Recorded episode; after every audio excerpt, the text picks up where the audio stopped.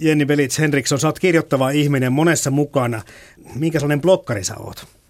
No mä kirjoitan tällaista äh, hyvinvointiteemaista vastaisku ankeudelle blogia ja sitten mä kirjoitan myös tuolla Hidasta elämää sivustolla tämmöistä onnen äärellä blogia, joka käsittelee onnellisuutta. Että hyvinvointiaiheesta kirjoitan. Liittyvätkö sun muut aiheet toimittajana sitten hyvinvointiin kenties vai? Mä kirjoitan aikakauslehtiin juttuja ja tosiaan on toimittaja ollut yli kymmenen vuotta ja aika paljon kirjoitan myös hyvinvointiaiheesta lehtiin, mutta itse asiassa lehtiin mä kirjoitan ihan kaikesta. Että tämä mun oma blogi on sitten hieman rajatumpi. Eikö se ole koskaan hankala miettiä sitä aihetta, että kumpaa se laittaa blogiin, josta yleensä ei tienaa, vai laittaako se lehteen, josta kumminkin jonkun korvauksenkin saa? No niitä aiheitahan voi käsitellä vähän ristiinkin molemmissa. Esimerkiksi sanotaanko vaikka, että anteeksi annosta, niin mä oon kirjoittanut Fit-lehteen ja kodinkuvalehteen ja on myös tätä teemaa käsitellyt mun blogissa. Että ei kumpikaan ei sulje toisiaan pois. Mutta blogissa sä oot itse mukana, eikö niin? Sun ajatukset, Joo. sun kokemukset, sun näkemykset tulee lehtijutussa ei samalla tavalla tai toimittamisessa pääse tekemään, eikä voikaan toimia samalla tavalla. Joo, se on totta, että blogissa mä käsittelen näitä asioita niin kuin omasta näkökulmasta ja tuon myös itseäni siinä esiin ja mä käsittelen niitä asioita niin kuin sitä kauttakin, että mitä mun omassa arjessa tapahtuu. Hyvinvointi on semmoinen aihe, mistä aika moni on kiinnostunut tänä päivänä, eikä se vieras ole varmaan ole kenellekään. Jos Jennillä on huono päivä, niin miten hyvinvoinnista voi kirjoittaa?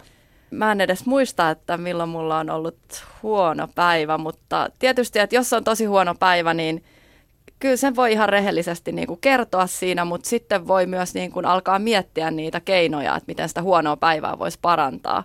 Esimerkiksi jos aamulla herää huonolla tuulella, niin sen ei todellakaan kannata antaa pilaa koko päivää tai niiden ihmisten päivää, jotka sä sinä päivänä kohtaat.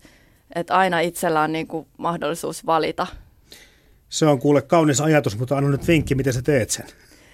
No yleensä, että jos mulla on huono, huono fiilis, niin mä mietin sitä, että mistä tämä johtuu, koska niin kun se, että mä saatan kotona rähjätä jostain likasukista lapsen huoneen lattialla, niin yleensä se ei ole ne sukat, vaan se on ehkä sitten joku työstressi tai työstä aiheutuva stressimomentti, että mulla saattaa olla joku deadline tosi lähellä ja sitten mä huomaan, että mä puran sitä niin kuin ihan väärään kohteeseen. Eli yleensä mä mietin sitä, että, että mistä, se, mistä se johtuu ja miksi musta tuntuu siltä ja mitä mä voin tehdä sille.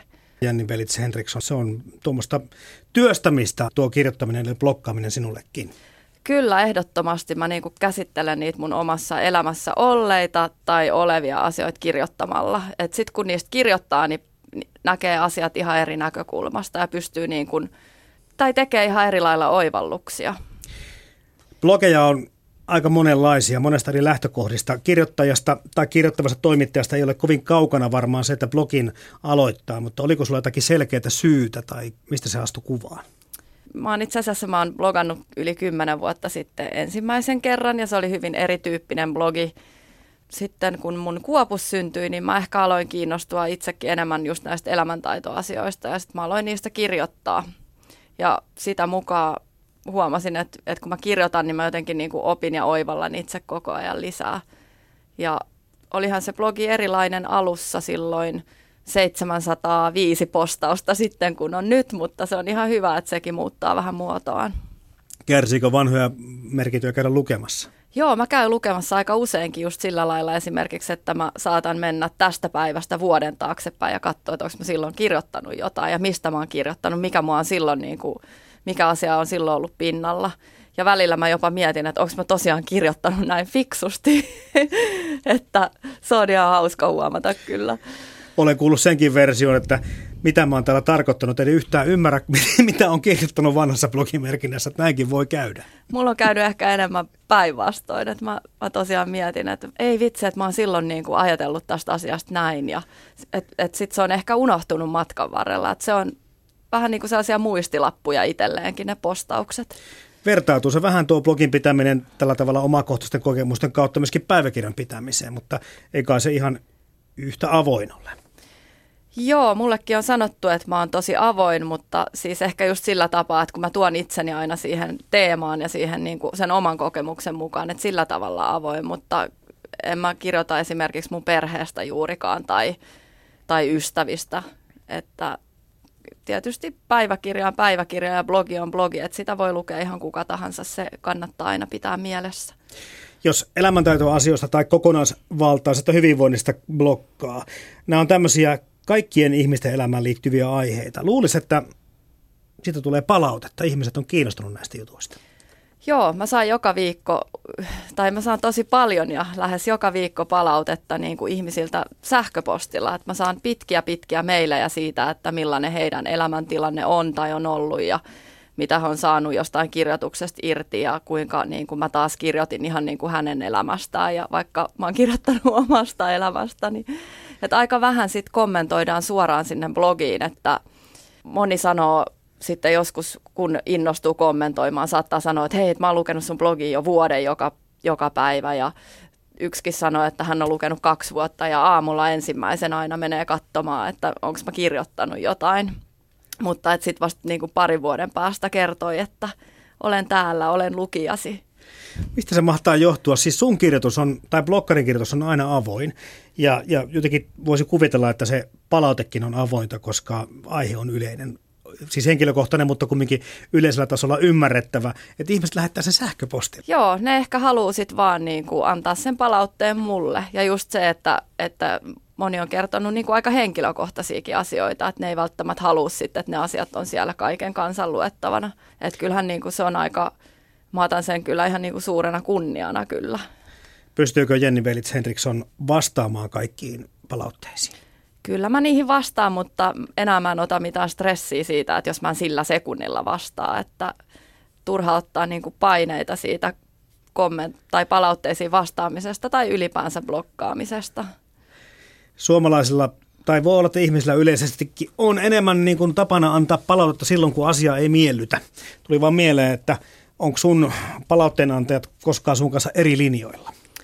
Joo, kyllä on joskus eri linjoilla. Mä muistan, että mä oon muutaman tällaisen palautteen saanut ja, ja yksikin oli tällainen, että niin kun, mä nyt ihan tarkalleen muista, mitä siinä luki, mutta siinä luki jotenkin niin, että, niin kuin, että, että turha niin kuin puhua tällaisista iloisista ja positiivisista asioista, kun ihmisillä on niin, kuin niin paljon kaikki murheita ja ongelmia. Vähän sitä mieltä hän oli, että se ei nyt paljon auta niin kuin ajatella hyviä puolia, että jos on vaikka vakavasti sairas. Mutta mä otin sen vastaan siinä, missä niin kuin, minkä tahansa muunkin palautteen, mutta, mutta se on tietysti hyvä muistaa, että ikinä ei voi kenestäkään sanoa, että mitä kukakin on kokenut, joten niin kuin, ei kannata alkaa vertailla. Niin, tai mitä sinun pitäisi tästä asiasta ajatella. Se niin. on kai viimeinen virhe, mitä mennään sanomaan. No miten ajattelet sen vuorovaikutuksen? Onko se tärkeää? On se tärkeää ja esimerkiksi mulla on vastaiskuankeudelle blogille Facebook-sivut, mitä mä pyrin päivittämään joka päivä. Ja sinnekin ihmiset paljon antaa palautetta ja siellä ehkä enemmän on sit sosiaalista tai vuorovaikutusta. Miten aktiivinen sä oot sitten muuten sosiaalisessa mediassa, kun kerran blokkaat ja päivittelet sitä Facebook-sivua vähän useamminkin vielä? Joo, no nyt mä oon innostunut myös tästä Instagram-palvelusta eli valokuvista ja sitten tosiaan mä oon tehnyt tällaisen naisten tatuointeihin liittyvän tietokirjan kuin Naisen iholla, 32 tarinaa tatuoinneista ja myös tällä Naisen iholla kirjalla on oma Facebook-sivu, mutta siellä on tietysti kohderyhmä vähän erilainen kuin tuolla mun blogin Facebook-sivulla. Miten sä suhtaudut kaupallisuuteen? Sitäkin tänä päivänä paljon puhutaan, että ihmiset ei välttämättä ole medialukutaidoltaan niin kyvykkäitä tietävät, missä on kysymys jonkun ihmisen mielipiteestä ja missä on kyseessä tuoteesittely. No sehän tulee aina mainita tietenkin, että jos on saanut blogin kautta jotain, jotain ja siitä kirjoittaa, mutta tota, mä, mä oon saanut myös kaikenlaisia tarjouksia ja yhteistyöehdotuksia, mutta aika harvoin mä oon niihin tarttunut, että vaan jos ne on ollut tosi niin kuin teemaan sopivia tai mä oon itse niistä sit tosi paljon innostunut. Et sinällään hyvinvointiblogi ja muotiblogi on aika eri, eri juttu, että muotibloggaajat postaa enemmän sit just näistä – vaateasioista ja varmasti enemmän se kaupallisuus näkyy sen tyyppisissä blogeissa. Joskus on myöskin torminut ihan tämmöisen yksittäisen ihmisen omaan kokemuksen ja havaintoistakin tuotteesta. Että hän on vaan kerta kaikkiaan niin paljon ihastunut siihen, että haluaa kehua sen vaikka hänellä ei ole mitään tarkoitusperiä mainostaa tuotetta. Ja silloin voi ollakin, että kuluttaja on siinä lukija pikkusen ihmeessä, että mistä on kyse. Et kyllähän mä itsekin kirjoitan, käsittelen paljon niin kuin esimerkiksi elämäntaitokirjallisuutta mun blogissa ja ja ihan itse mä oon ne kirjat kyllä kirjahyllyyn niin hankkinut useimmat ainakin. Eivätkä kustannus sitä palkkaa maksa. Eivät maksa, joo. Mutta joku kuitenkin palkkiota saa blokkaamisesta. Tämä on yksi niistä asioista, mitkä saattaa olla tulevaisuudessa ihan ammattejakin, mutta kai summat Suomessa ovat vielä kovin ehkä vaatimattomia. Joo, ja mun mielestä se on tietysti ihan hyväkin asia varmasti joillekin, että, että jotkut käyttää bloggaamiseen tosi tosi paljon aikaa. Ja kyllä se multakin sen tietyn hetken aina vie. Mulla on kavereita, jotka bloggaa ja joille maksetaan siitä palkkaa, mutta mä en ole ikin kysynyt, että paljon ne saa. että ei se ole sellainen niin kuin, mua motivoiva asia tässä bloggaamisessa. Jos Suomessa ei moni kirjailijakaan palkallaan tai kirjatuotollaan elää, niin tuskin monta blokkaajaa, itseään tai perhettään sillä tulolla elättää, mutta blogien pitäminen voi olla yksi asia, siis rikkana rokassa silloin, kun puhutaan toimeentulosta freelancer-toimittajallakin. Joo, kyllähän se voi olla mahdollista. Tietysti mä en ole itse asiassa ajatellut sitä asiaa siltä kannalta ehkä, vaan mä ehkä enemmänkin niin kuin haaveilen tällaisesta toisen kirjan tekemisestä ja niin kuin sen aihe on sitten ehdottomasti elämäntaito, että mä ehkä työstän sit sitä tässä samalla, kun kirjoitan blogia. Et mulla olisi paljon materiaalia jo toista kirjaa varten. Miten ajattelet itseäsi Jenni Belits Henriksson yhteiskunnallisena vaikuttajana ja vallankäyttäjänä? No en mä varmasti mikään vallankäyttäjä ole ainakaan ja kyllä mä uskon, että mä, minä ja mun kirjoitukset vaikuttavat sit moniin ihmisiin kuitenkin. Ainakin se palaute, mitä mä saan päivittäin vaikka sinne Facebook-sivuillekin, niin mun mielestä se on ihan mukavaa, mutta ennen kaikkea mä kuitenkin kirjoitan siksi, että mä haluan itse käsitellä niitä asioita – totta kai se, että on lukijoita ja saa palautetta, niin kyllä se motivoi.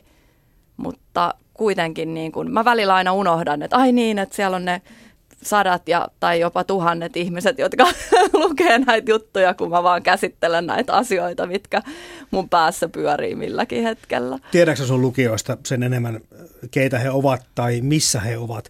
Kai niissä mittareissa on semmoinenkin vaihtoehto jossakin, että näkee missä maassa vaikka luetaan blogeja. Suomalaisia on kuitenkin ympäri maailmaa aika vähän mä nykyään käyn katsomassa mitään taulukoita. Et ehkä silloin aluksi, kun aloitti, niin oli tosi kiva, että jee, nyt mulla on taas tullut lisää lukijoita, mutta tota, ainakin mitä, mitä mä välillä siellä Facebook-sivuilla katselen, että siellä on monet tosi aktiivisia niin kuin tykkääjiä ja suuri osa on naisia, mutta sitten on ihan niin yllätyksekseni myös niin kuin monia miehiä, jotka on sitten kiinnostunut tästä elämäntaitoaiheesta. Blogikirjoituksen tai blogimerkinnän pitää olla hyvä, että se saa paljon seuraajia ja kommentteja olipa sitten Facebookissa tai suoraan sitten sähköpostia tai blogiin palautetta. Miten se hyvä blogimerkitä oikein syntyy? No mä kyllä niin kun katson, että se on aika tärkeää, että oikein, oikein kirjoitus on hallussa. Että se teksti on niin kuin hyvin, hyvin kirjoitettua ja sitten saa olla sellaista värikästä ja inspiroivaakin. Ja, ja just ehkä se, että tuo sitä omaa persoonaa siihen mukaan, niin sillä se eroaa sitten taas niistä kaikista muista kymmenistä tuhansista blogeista, mitä on. Mitäs blogeja sä itse seuraat? No aika paljon mä ennen kävin lueskelemassa kaikkia eh, hyvinvointia ja elämäntaitoaiheisia blogeja. Nyt mä oon vähän vähemmän ehtinyt lukea, mutta yhtä blogia mä seuraan, joka on mun ystävän kirjoittama tällainen kuin Marika taistelee ja tämä kolme lapsen äiti kertoo siinä rintasyöpään sairastumisesta ja siitä, että miten se on vaikuttanut elämään ja mitä kaikkea se pitää sisällään. Et vaikka tämä aihe ei mua henkilökohtaisesti kosketa, niin mä, mun mielestä se on hyvä blogi, kiinnostava. Mitäs luulet, Jenni Belits Henriksson, mihin suuntaan blokkaaminen muuttuu tulevaisuudessa? No mä kyllä uskon, että blokkaamisella tulee olemaan iso, iso merkitys. Vielä isompi kuin Joo, nyt? vielä isompi kuin nyt. Ja hyvin kirjoitettu blogi, niin sillä voi olla mahdollisuudet ihan mihin vaan. Niin se vertautuu samalla tavalla tai tulee samanarvoiseksi printti- ja sähköisen median kanssa. No kyllä, ja kyllä mä mieluummin luen niin kuin hyvin kirjoitettua blogia kuin sitten jotain nettiuutisia, ehkä jotka on täynnä kirjoitusvirheitä, sellaisiakin näkee välillä.